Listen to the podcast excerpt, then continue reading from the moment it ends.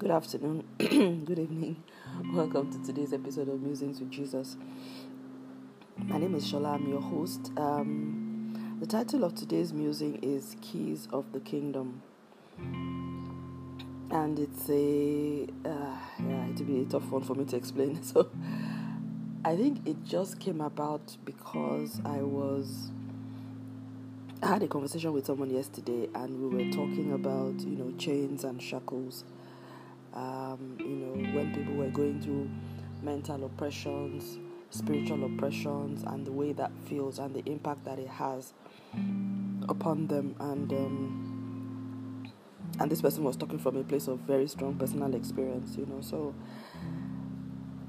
I have done a musing, you know, um, about you know authority over you know the powers of darkness and all of that. But I felt because the conversation that we had was around shackles and around chains, and funny enough, when I googled scriptures on shackles, I found out that there were so many, you know, there are so many scriptures. Maybe I should have added them in here, but I didn't want to, you know, amplify. I didn't want to focus on that. I wanted to focus on the solution, which is actually the keys. But for any of us that may be interested in looking, you will see that there's so many scriptures talking about shackles. You know, God talks about, I will take my yoke, I will take, you know, their yoke off from them, I will break the yoke.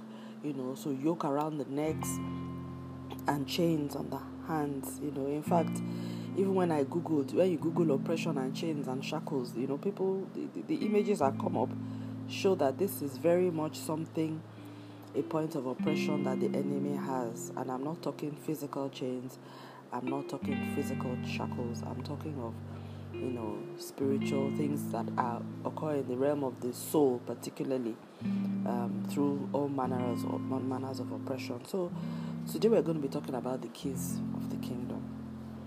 And you know because for every chain every shackle has a lock it also has a key. And um, so while we are focused many times, the devil wants us to focus on the shackles and that have been locked, you know. But then the important thing is who has the key. if you are in a, you are looking for a store, you want to enter a store, and you want to unlock the store, you shouldn't. But you are, it's not for you to be looking at the lock, you know, and be looking at it as it's shut. It's about where is the key. If there is a lock, that there must be a key.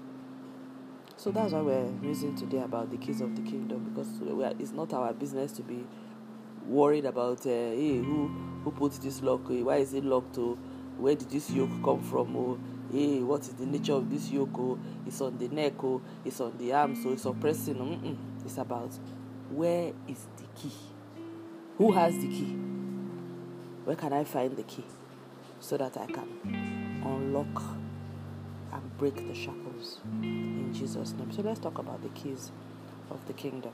Thank you.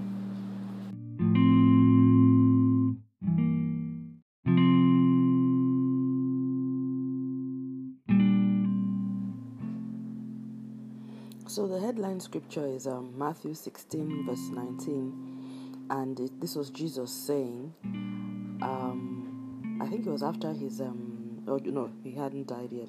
And okay, anyway, let's read it. And it says, And I will give unto thee the keys of the kingdom of heaven. And whatsoever you shall bind on earth shall be bound in heaven, and whatsoever you shall loose on earth shall be loosed in heaven. So, this is him saying that he has the keys of the kingdom of heaven and he's giving the authority, and that key is a key to spiritual authority. And he says, Whatever we shall bind on earth shall be bound in heaven, and whatsoever we shall loose on earth shall be loosed in heaven. So, Jesus has the keys of the kingdom. That's very good to know. In Revelations 1 18, he says, I am he that liveth and was dead, and behold, I am alive forevermore. Amen. And have the keys of hell and of death. This was Jesus appearing to the Apostle John in when he had those revelations on the island of Patmos. So Jesus introduces himself as he that lives. He says he was dead. So that, and you know, I, whenever I see scriptures that show that Jesus had to sort of like introduce himself when he met the apostles who knew him on earth, it just makes me realize that the way he looks now is quite very different. I mean, the glorified Jesus, the ascended Jesus, is different from the way he looked as the Son of Man. It must be because he always keeps having to sort of like introduce himself just so that they are clear that okay, he's me or that uh, he's not an angel, but you know, is that is you know because that description I think makes it very clear who we're talking about because he's the only one that you can say this about, which is I am he that liveth and was dead, and behold, I am alive forevermore. Amen. And have the keys of hell and of death. So any lock, any shackle, any chain that was locked by the kingdom of darkness, by the kingdom of hell, that was forged by the, the, the by the, by death. Jesus has obtained those keys. They are in his hands. Hmm. Can we let that sink in? Revelations 3, verse 7. This is also in the same Revelations, and this is when um, John was having the, um, the the visions about the seven angels, and he, um, yeah. So this one is it reads as follows: And to the angel of the church in Philadelphia writes, This thing saith he that is holy, he that is true, he that has the keys of David, he that opens and no man shuts, and shuts and no man opens. So ultimately, you know, and this is where you see that the devil just preys on the ignorance of men and the fact that we live in a natural world and we do not see the spiritual except it is revealed, except we seek for that wisdom and that knowledge and we ask and God gives it to us and you know because he says he has the keys of David. So you know there's so many churches there are about not that many but there are certain keys. We've talked about there's the keys of the kingdom, there's the keys of hell and death, so um, Jesus has the keys of the kingdom of heaven. Then the keys of hell and death too. He also has that one too in his hand. Yeah, you know. Then there's the key of David that opens and no man shuts, and shuts and no man opens.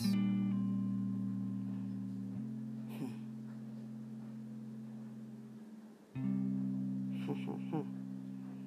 anyway, when Jesus, um, whatever, he said, All power is given unto me in heaven and in earth. So I think this is just what this case of the kingdom musing is showing us that all power, all power is given unto him. And it is something that I think I have to build up my faith in. I think we all have to, but I always personalize this like I always do. I need to build up my faith in this because, and I pray that for God to give me the spirit of wisdom and revelation in the knowledge of Him, that the eyes of my understanding may enlighten, that I will know what this, you know, what does this really mean? How does this how does this you know what, what does this mean because i think it's so important. This is such an important part uh, of our work with god particularly when faced with situations whereby we just have to exercise that authority. And i think the world in this 2020 there seems to be more in fact since last year i would say or many you know uh, in recent times let me just say there seems to be more need for us to understand these principles around the keys of the kingdom. The keys of the kingdom, spiritual authority over hell, over the he says he has the keys of hell and of death. The Spirit of the Lord is upon me. Luke 4 18. This is Jesus. Because he has anointed me to proclaim good news to the poor. He has sent me to proclaim liberty to the captives liberty to the captives, anyone that is bound, anyone that is oppressed of the enemy, recovering of sight to the blind, both physical sight, spiritual sight, mental sight, to set at liberty those who are oppressed. Another version says to set at liberty those who are bound, to proclaim the year of the Lord's favor. So, me, I'm even proclaiming it on his behalf. This is the year of Lord's favor. I proclaim that year upon me, upon my household, upon everything that concerns me. So Jesus said the Spirit of Lord is upon him because he had anointed him. So the Spirit of the Lord is upon him to one, proclaim good news to the poor, which is the good news of salvation. Two, to proclaim liberty to the captives. So it starts with a proclam- proclamation recovering of sight to the bad, and then you finally set at liberty them that are. So you will proclaim it first by preaching the word of God to them, and then you will set at liberty them that are oppressed by exercising the authority through the keys of the kingdom. And I will proclaim that this is the year of the Lord's favor. All of this is all wrapped in water. I think This Luke 4:18 is a good scripture to meditate upon for deliverance. For anyone who needs to be free from the yoke of the enemy and from his shackles. And anyone who knows who is in this situation will know what I mean. John 8, verse 36 says, If the Son therefore shall make you free, shall be free indeed. I like that one. Yes, now, because he has the keys. So when he unlocks it, he says you'll be free. Who is the person that will open it? We already heard that when he locks a door, no man can open it. Yes. If the Son therefore shall make you free, you shall be free indeed. And this is a very good one because I now I'm, I'm understanding what to say because it's possible that other things can make you free. And then later they will come back. Temporarily free. There's a lot of that. But it says, when the Son shall make you free, S O N, the Son of God, you will be free indeed. Because he has the key of David. He's the one that is able to open, and no man will come back and lock it again. You will be free indeed. I will be free indeed. Me and mine will be free indeed. Shall be free indeed. We shall be free indeed. Ah, so Lord, me and you, Jesus, we are going to work together so that this this liberty that you came to proclaim not only will it be proclaimed over my life, over my, my me and my household, but that it will be it shall be exactly as it is said in this word, John 8, it shall be it shall be completed. It shall be completed. Shall be, we shall be free indeed. That's all I will say. First Peter 3, verse 22 says, Jesus, who is gone into this is Peter um, talking about the Lord Jesus. So he said, Jesus, who is gone into heaven and is on the right hand of God, angels and authorities and powers being made subject unto him. Yeah. Yep. Yep. Hmm. So I, I will end it at that. And like I said, I had the choice of of bringing in the scriptures that are talking about, you know, the yoke and all those shackles and all that, but I chose not to do so. And I think I like it because that is now keeping these musings very focused on the keys of the kingdom. Acts, Acts chapter 10, verse 38 says, How God anointed Jesus Christ of Nazareth with the Holy Ghost and with power, who went about doing good and healing all that were oppressed of the devil, for God was with him. So Jesus Christ was anointed with the Spirit, and he went about doing good and healing all oppressions. So oppressions can be healed by the power of the Holy Spirit. Chains and shackles can be broken by the power of the Holy Ghost as well. They can also be unlocked by the keys of the kingdom.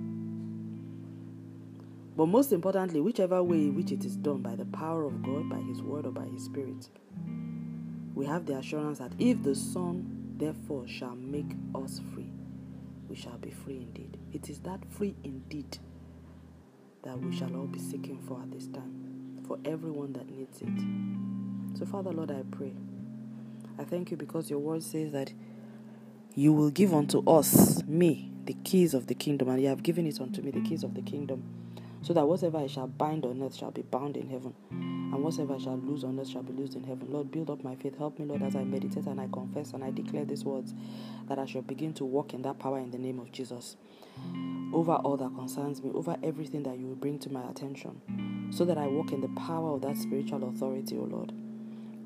Thank you because you have obtained this and you have given me the keys of that kingdom of heaven.